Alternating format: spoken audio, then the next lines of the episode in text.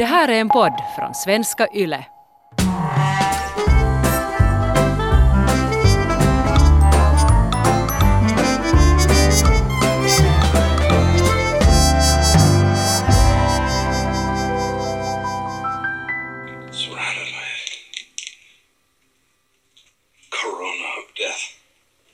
I've been surrounded by a corona of death. Det kommer från serien Blacklist eh, på Netflix. Bara en så intressant mening. Och, och just det där ändå att han säger corona of death och det är ju så, det är så passande nu till de här tiderna att det var, det var lite skrämmande. Nå, för att, sen, sen måste jag kolla, nå, men vad fan betyder corona då? Det betyder faktiskt krona eller krans. Det betyder, betyder också kungadöme på det sättet. Aha. Så det, är Men är sådär- det då på engelska eller latin? det, det kommer från latin, det används i eh, grekiskan och det används i spanskan. Aha. Så, så if you, man, man kan höra till corona av, av ett land till Ingen, exempel. det hade jag ingen aning om. Ja. Och, och, och det är typ att viruset har fått, fått, för det finns ju många olika coronavirus. Och det är typ för att det där, the genome är en, cir, en cirkel eller egentligen bara en sån här rund boll. Och det är därför det har fått det Mm. De här där. bilderna är ju fina, alltså det är ju, den är ju faktiskt ganska vacker när den är förstorad med olika färger. Och jag vet inte, och det, det känns ju som att det är lite därifrån för att nu är ju, nu, nu anser man ju, okej, inte, inte kanske längre, men förr har ju corona varit eh, något som man ser upp till och som är fint och skulle man väl vackert ha döpt en öl med det märket om Ja. det ska ha varit något kivat. Ja, så nu är, det ju, nu är det ju ändå synd att allting som har med ordet corona att göra, det är ju förstört for life. Mm. Att inte, det kommer ju vara haunted by the word. I alla fall kanske hundra år. För att spanska sjukan hette ju spanska sjukan då för hundra år sedan och inte liksom spanjorerna bär ju inte liksom på det viset på, någonting. Att inte tycker vi att Spanien är hemskt. Så kanske, kanske coronan också får på något vis upprättelse för, för det namnet någon gång. Om Om hundra år. Om hundra år. Du lyssnar på Min galna mamma, jag är Vivi. Och jag är den galna mamman Heidi. Som alla kanske förstår att vi ska tala om coronaviruset idag, i dagens podd. Nu har det gått ett år ungefär. Nu har det gått ett år ungefär och jag är, alltså jag är slut, jag är knäckt, jag är trött, jag är uttråkad, jag är deprimerad. Men nog, nog om mig. Dagen efter att den här podden publiceras så är det undantagstillstånd i Finland. Ja. Hur, hur, hur känns det här för dig Vivi? Alltså, jag har faktiskt, jag trodde att vi skulle gå in i något sånt här för länge sedan. Så, så egentligen är jag lite chockad att det kom först nu. Sen har det ju varit också jättemycket missförstånd kring vad det här undantagstillståndet betyder. Att en normal person som jag, så jag hade uppfattat det lite som en, på riktigt en lockdown. Mm, att, det är vi inte ens får gå ut. Precis, att man ska inte gå ut och man ska bara gå till butiken och, och that's it. Och sen när jag har snackat med andra människor så har det varit så att nej, att det är inte det det betyder. Det har varit ganska så här risteritas i nyheterna. Ja, det blir ju också mycket gräl om att får man gå på gym eller får man inte gå på gym? Och Ja, för tydligen är det jättesvårt att förstå. frågorna. Alltså, shut the fuck up. Okej, förlåt. Men på riktigt, tänk inte på din egna nappa i den här situationen just nu. Ja, vi kommer att tala om våra upplevelser och vad vi har gått igenom. Men det är aldrig som att jag skulle på något sätt tycka mer synd om mig själv än andra. Det är på riktigt, när vi är i sådana här positioner var vi måste stå tillsammans som människor. För att på riktigt, we have a corona of death surrounding us. Så tänk inte på din egna nappa, tänk på alla som blir affekterade av det här. Så att om du vill gå på gym eller teater, så ta en fucking paus och sluta tycka så synd om dig själv, för this is not important. Just nu är det viktigt att vi blir friska som ett samhälle. Så sluta gnälla och tänk på, tänk på hur du kan förbättra situationen istället, än att gnälla vad du har mis- gått miste om.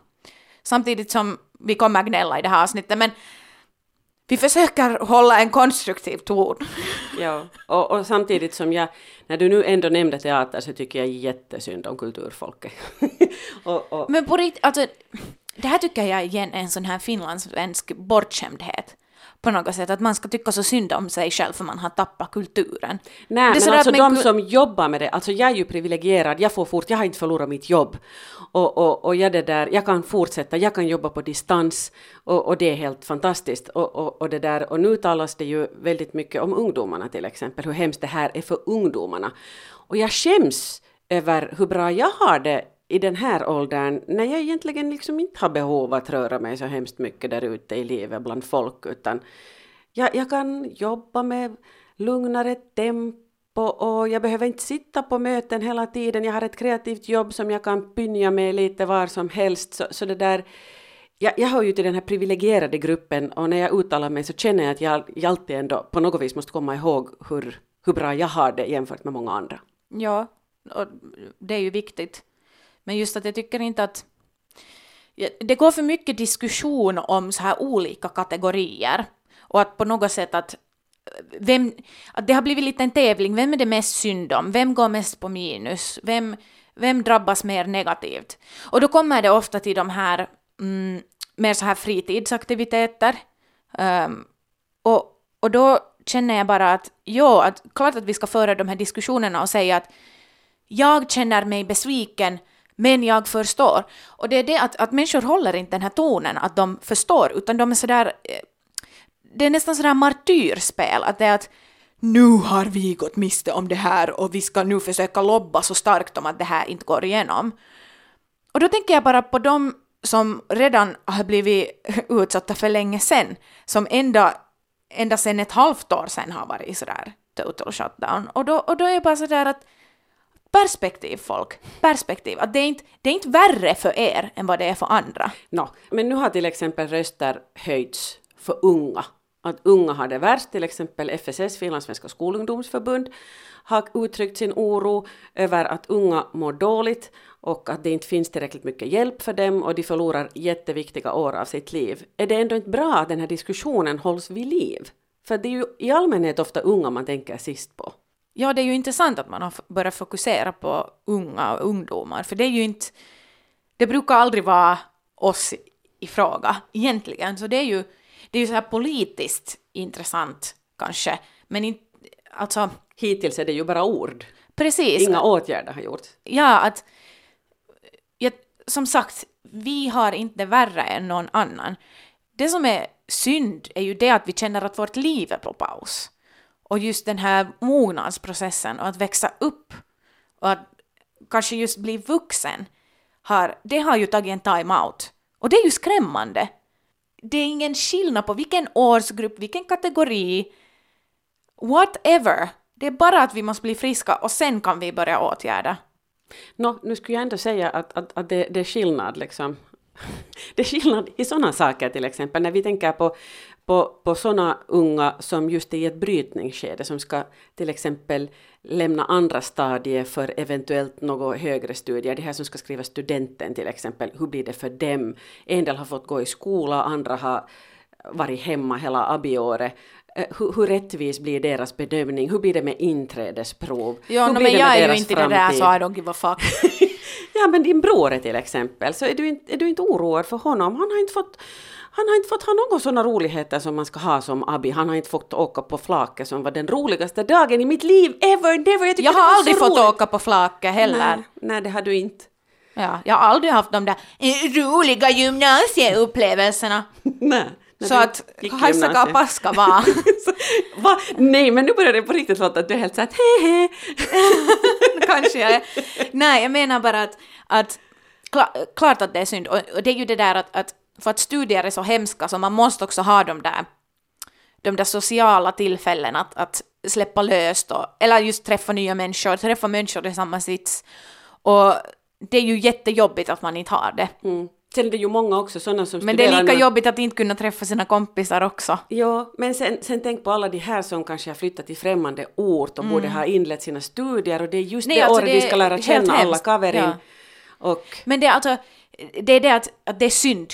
Jag skulle vara så arg om det skulle vara jag i den situationen, att, att man får inte börja det där som man alltid har väntat på att man får börja. Så man har satsat hårt på, Ja. man har läst på och man Ja, har man får ju jobbat. ingen, just att man får ingen belöning. Och det är det som jag ser som en så stor psykisk utmaning, är det här att vi har inte kunnat gå igenom det här med att man får belöning för sin insats.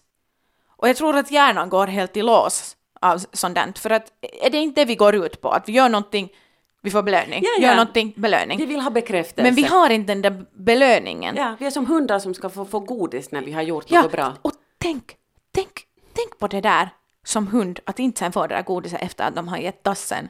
Tänk, titta på deras miner. Det är så vi känner oss alla. Vi känner oss som hunden som inte fick karki. Och, och, och det är det vad jag menar att, att och det är jättesynd till de unga och, och det är ju en annan, för de går, de går miste om någonting.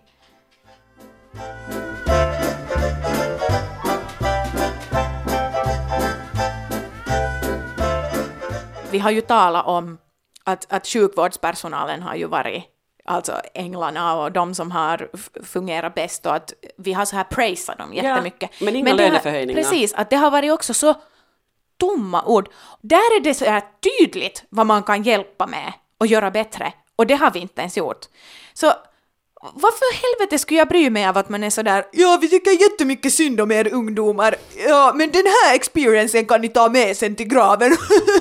Nej men jag tänker ändå på det, här liksom, att, att om det ändå skulle finnas några konstruktiva förslag. Jag har till exempel förstått att under kriget så, så det där eh, ordnar man sen väl inte studentskrivningar men alla blev studenter.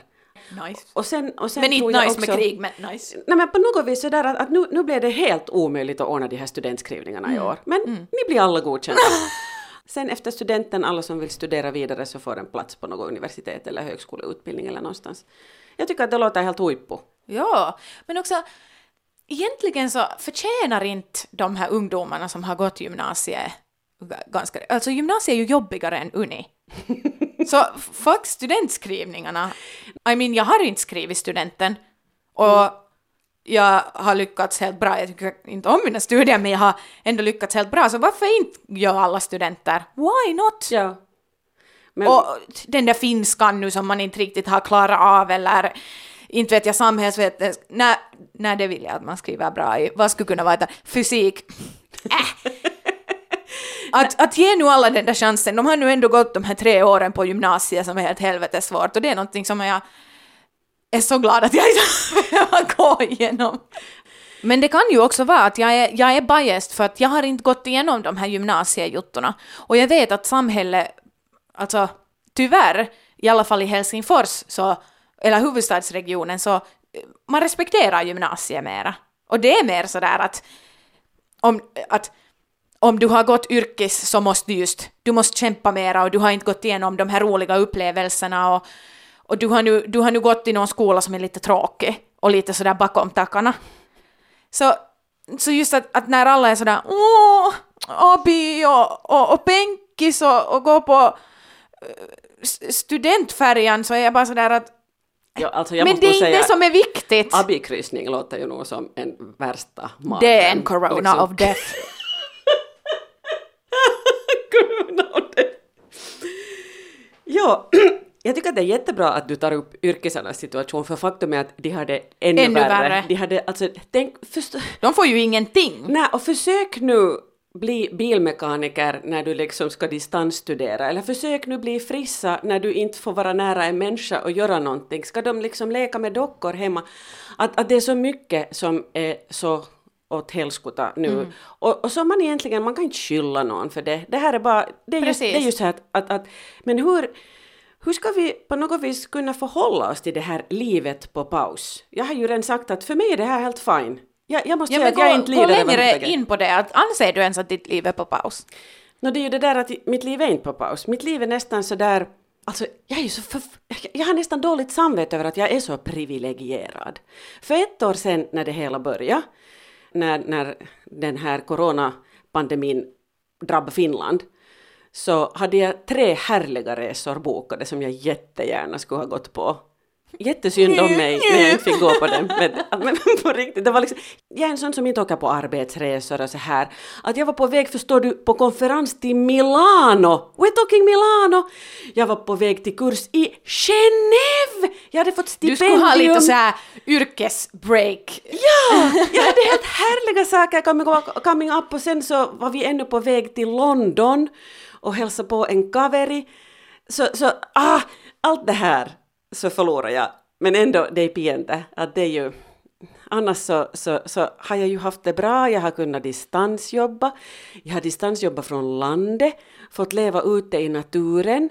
För mig har det här blivit en sån här stund av eh, att gå igenom sig, sig själv, hitta sig själv på nytt.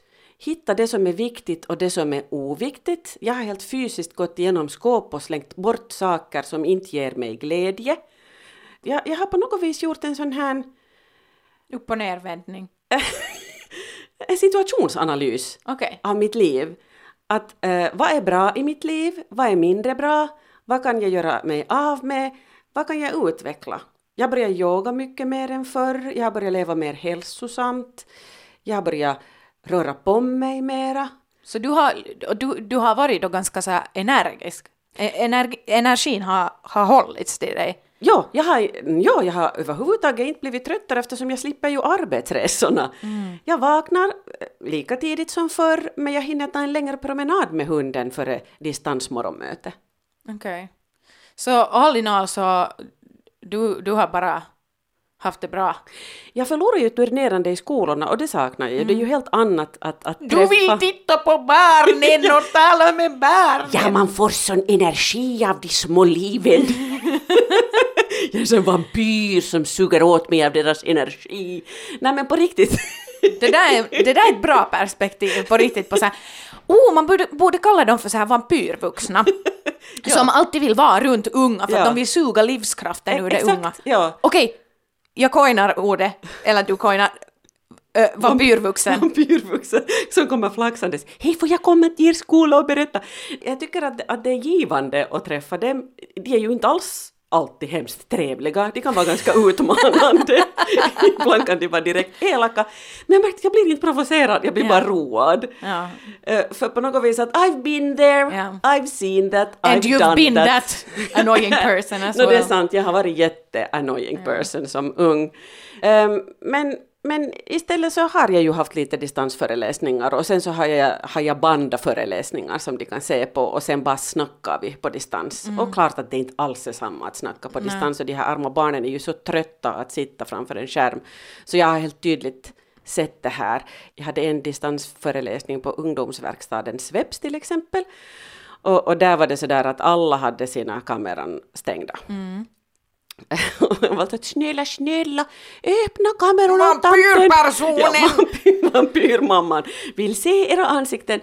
Ingen satt på sina kameror. Sen, sen visade jag hunden. Titta, här är min hund, här är min hund. Sen var det någon som visade sin sköldpadda. Man måste, man måste muta. Muta, Det är ja. det att jag hatar ju Zoom och jag hatar Zoom-föreläsningar och alltså, nej men det funkar aldrig. Jag minns, jag minns när de här distansstudierna började och alla var helt pihalla. No, alltså, det, det hörs ju inte att vara på något sätt internet eller teknologiskt begåvad som föreläsare på Uni, om man då inte är i någon slags techjuttu. Så alla var ju helt pihalla. Och, och vi har haft så konstiga försök, men sen började, sen började Zoom användas sådär eh, normalt. Och man, man försökte kanske i början, man hade kamerorna på, man försökte till och med hålla dialog där med människorna och de flesta hade kameran på, men alltså det, det var kanske en månad och sen var alla bara sådär att nej nyt haistakaa kaikki paska vaan, että mua ei kiinnosta. Alla stängde av. Ingen orkar sitta ordentligt och lyssna. Min kämppis städar alltid. Förlåt kämppis. Jag spelar spel. Uh, ibland har jag lite sovit. Um, jag, jag brukar försöka lyssna aktivt, men, men på riktigt, alltså man lär inte sig på det sättet. Alltså Zoom-undervisning är bara så helvetes tråkigt. Ja, och man blir ju trött. Man blir trött av att sitta framför den där skärmen. Precis. Så man kan bara sova istället. När man har Eh, Zoom-föreläsningar så det är nästan som att man, man, man glömmer det vad man har snackat om. Och, och nu, det är ju det att, att nu vill alla lärare ha feedback jättemycket på sina föreläsningar och, och, och, vill ha så här skrivna texter av att vad kunde ha blivit bättre, vad kunde ha, vad var bra, vad kunde ha... Och de så här frågar feedback och jag är helt att... För, alltså jag minns inte ett skit. Jag minns inte ett absolut litet gryn av skit Men vad vi har gått igenom. om lärarna, för de behöver också bekräftelse. Borde men- du kanske börja göra nu när du vet det här att det kommer eh, så här feedback Hell för frågan efteråt? no. Att du skulle skriva några anteckningar så du vet sen. Hell no. Kanske Det, du alltså skulle det få bättre minimum, vitsord på det viset. det minimum jag gör är att jag gör mina kursuppgifter och far, far hem. Var Men du det är redan redan hemma. Så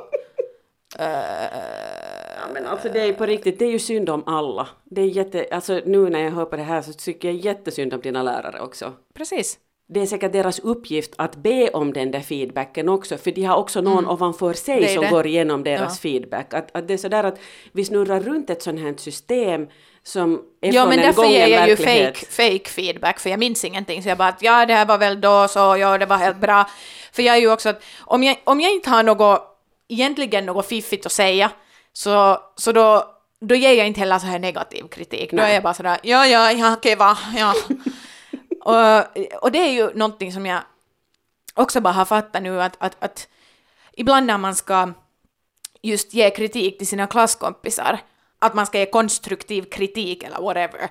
Och jag är alltid helt Solen skiner och blommorna blommar och aj vad fantastiskt! För på riktigt, vad, vad är det min plats?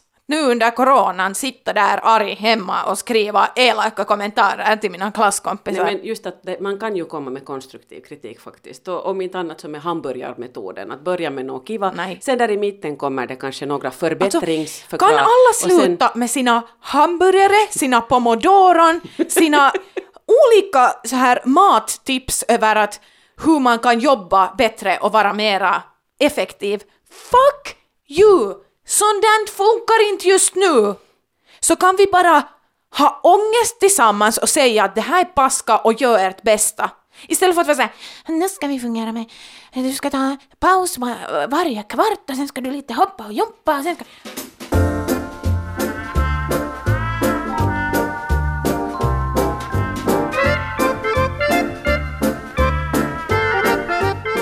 Coronan har haft den största smällen på min mentala hälsa sen jag blev deprimerad som tonåring.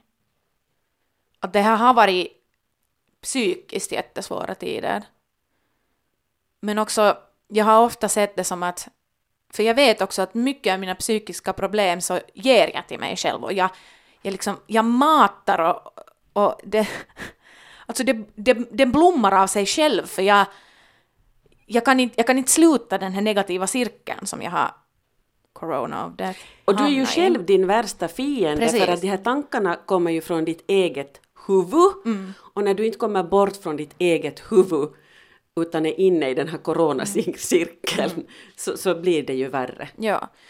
Så den här onda cirkeln började ju redan då när vi skulle få till isolation, eh, när vi skulle bli hemma och, och man kallar ju det först för sådär eh, self-quarantine eller vad det nu var. Och, och, och jag blev på något sätt också, jag vet inte att är det, är det min OCD och också så här perfektionism och detaljorienterad, att jag var, jag försökte vara så noga och jag försökte säga till mig själv att det är bra att jag inte gör någonting, det är bra att jag inte gör någonting för att det är bara onödiga risker och om de nu har sagt då staten, M-regeringen att stanna hemma och gör ingenting, att i inte utsätta dig i onödan.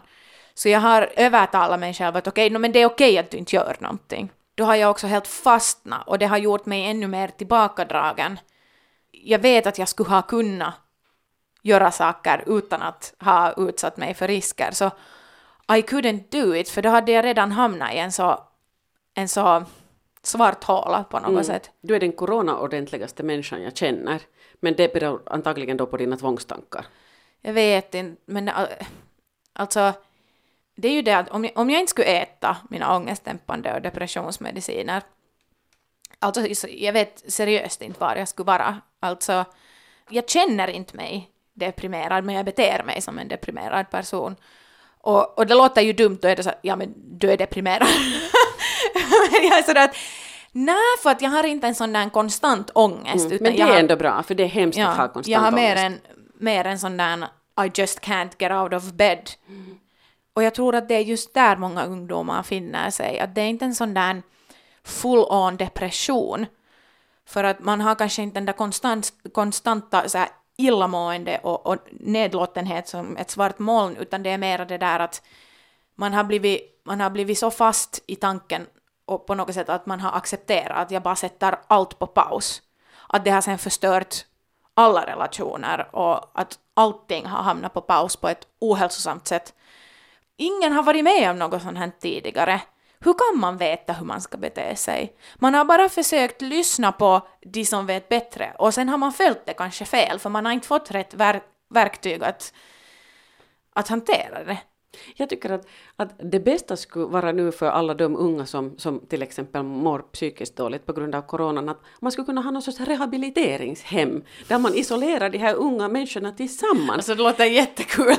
Jag är 22 men jag skulle kunna gå tillbaka till så här lägerverksamhet. Ja, alltså, men på riktigt, jag tycker att det här det finns säkert en massa byggnader ute någonstans där i bygderna där man har haft kurscentra som har varit döda sedan länge mm. för, att, för att kursverksamheten inte varit pop. Så de här kunde man rusta upp och ordna sådana här och det skulle man skulle då måste följa väldigt mm. noga mm. Man, med karantän och allt möjligt. Men just det här att, att, att då skulle ni, kunna i den kretsen ha verksamhet. De, är vår, få, de blir vår närkrets. Ja, och sen får ni mat alla dagar för du har ju slutat äta mm. också. Och det är ju tråkigt att laga mat åt sig själv mm. hela tiden. Och, och tillsammans gå ut och göra roliga saker ute i naturen. Alltså det där, alltså det där på riktigt låter nice. Det där skulle vara Okej, okay, hälsningar nice. till regeringen. Ordna nu något sådana positiva kurscentrum för deprimerade unga. Egentligen sådana små mentalanstalter äh, för, ba, för unga, inte barn, jag vill inte vara kring barn, jag vill vara kring unga vuxna um, någonstans ute i skogen var ni ger mig ja. veganmat tre gånger om dagen, men jag behöver inte ändå gå med om alla aktiviteter, att jag får ändå så här stanna ganska mycket inne och titta mina serier och spela mina telefonspel, men samtidigt ändå gå lite ut och sen kanske ha lite hundar där, katter, mm. djur. Alltså absolut terapidjur skulle vara viktiga mm. och sen alla stackars kulturarbetare som nu är arbetslösa, så de skulle till exempel Precis. ordna lite teater och musikverksamhet och konserter Precis. och allt möjligt annat. Ni behöver inte ha det på de där i de utrymmen, utan kom med oss till våra mentalhälsoanstalter äh, och, och, och jobba med oss där istället. Ja. Vet du vad? Det här med att gå tillbaka till lite mer så här hippie 60-talsrötter, så det, jag tror att där finns någonting guld värt i mm. hur man skulle kunna bete sig nu under coronan, just det, för att inte stanna ja. bara hemma i en kerrostalolägenhet. Nej men på riktigt, att det är ju inte av en händelse som man talar om självmordsettor till exempel. Mm. Att det är inte normalt för en människa att bo mm. ensam i ett rum. Mm. I vi, är, vi är sociala närmare djur. två år. Ja. För, eller, för på riktigt, det har ju nu varit ett år nästan. Mm. Och det kommer bara fortsätta. Ja. Och, och just det här att, att regeringen kan inte ens svara på uh, när ungdomarna kommer få vaccin. Nej, för regeringen vet inte. Ja, för att, men, men ändå positivt är att, att, att min vari, alltså min farfar, så han har nu fått sitt andra vaccin. Vad bra. Ja. Och, och din nonna, min mamma, har fått sitt första vaccin. Ja. Så, så, så det, det händer saker ja, här och, ja. och, så fort vi har alla våra kära gamyler vaccinerade så sen jag vet vi i alla fall att, att, vi, liksom, att vi, vi inte kan ta livet av dem med, med, med våra bobbor. With our corona. ja, för det är ju också, det, det är också många unga som har en grym ångest för att de, jag känner till flera fall där, mm. där, där någon har fått smittan någonstans och är livrädd efteråt att men herregud jag träffar ju Mumi då liksom två dagar senare. Jo, alltså den här samhällsdiskussionen har gått runt eh, riskgruppen mest bara som de som är gamla. Och, och det har lämnat utanför andra riskgrupper som då kan vara hur unga som helst. Um, och det tycker jag är jättesynd att det har blivit en sån här skrämseltaktik med att alla ska vara rädda att ta livet av äldre personer i misstag för att de smittar ner dem. Och samtidigt som man ska ju vara rädd och man ska, eller in, man ska inte vara rädd utan man ska vara riktigt aktsam och se till att man inte beter sig som en huligan. Mm. Vi har blivit vettskrämda för att vi misstag tar livet av någon samtidigt som vi inte tänker på samma sätt på andra riskgrupper. Sådana som redan har kroniska sjukdomar, inte, redan, redan människor med astma. Och hur många har inte astma? Jag. Nej men precis. Men jag upplever mig, liksom det, alltså att jag upplever mig inte som en riskgrupp överhuvudtaget. Men, men ja. Eh, det, vi, samtidigt så är det ju det att, att liksom vi ska alla förhålla oss till varandra. Mm. Varje medmänniska är en riskgrupp, för vi vill inte smitta någon. precis. Och, det där, och därför så är det jätteviktigt att vi nu går omkring till exempel med de här ansiktsskydden. Det är ganska intressant det här, jag bor ju i Östra Centrum och eh, eh, Östra Centrums stora köpcentrum har nu meddelat att det är, det är tvunget, man är tvungen och de har anställt vakter som kontrollerar att folk har ansiktsskydd. Och det tycker jag till exempel är en oerhört positiv sak, för det har nog faktiskt folk har låtit bli och det finns ju också Ja. en massa människor som medvetet, som jag har stött på flera som promenerar rakt mot mig, ser mig Alltid rakt män. i ögonen Unga vuxna män. Mm. Och de ser en demonstrativt i ögonen att haha, jag vägrar underkasta Det här är mig. igen det här att unga vuxna män som på något sätt tror att de är så invincible. Men alltså det värsta är ju nu Så nu fuck finns det, you! nu Använd era masker, Ja, ja. satana. Men nu försöker jag berätta åt det här att det finns en grupp som planerar en aktion där i köpcentret. Att de ska gå dit och demonstrera utan munskydd för att protestera mot munskyddstvånget. Sådana människor finns det också där ute. Och vad, vad känner de att de når med det här? De vägrar underkasta sig. Alltså, skriv en pros and cons list. I, I dare you. Du kan inte sätta en enda sak. Vi bryr oss inte om att se ditt leende. Vi bryr oss inte om att se din räkande näsa. Va, vad är det du försöker visa till världen? Varför anser du att ditt ansikte är på något sätt så viktigt och din utstrålande vackerhet är på något sätt någonting som vi alla vill vara med om? I don't give a shit about your face. Det enda som gör mig glad är att se ditt ansikte täckt av den där ansiktsmasken. Näihin kuviin, näihin tunnelmiin. Viivi vill inte se ditt face! Helt som på Zoom också.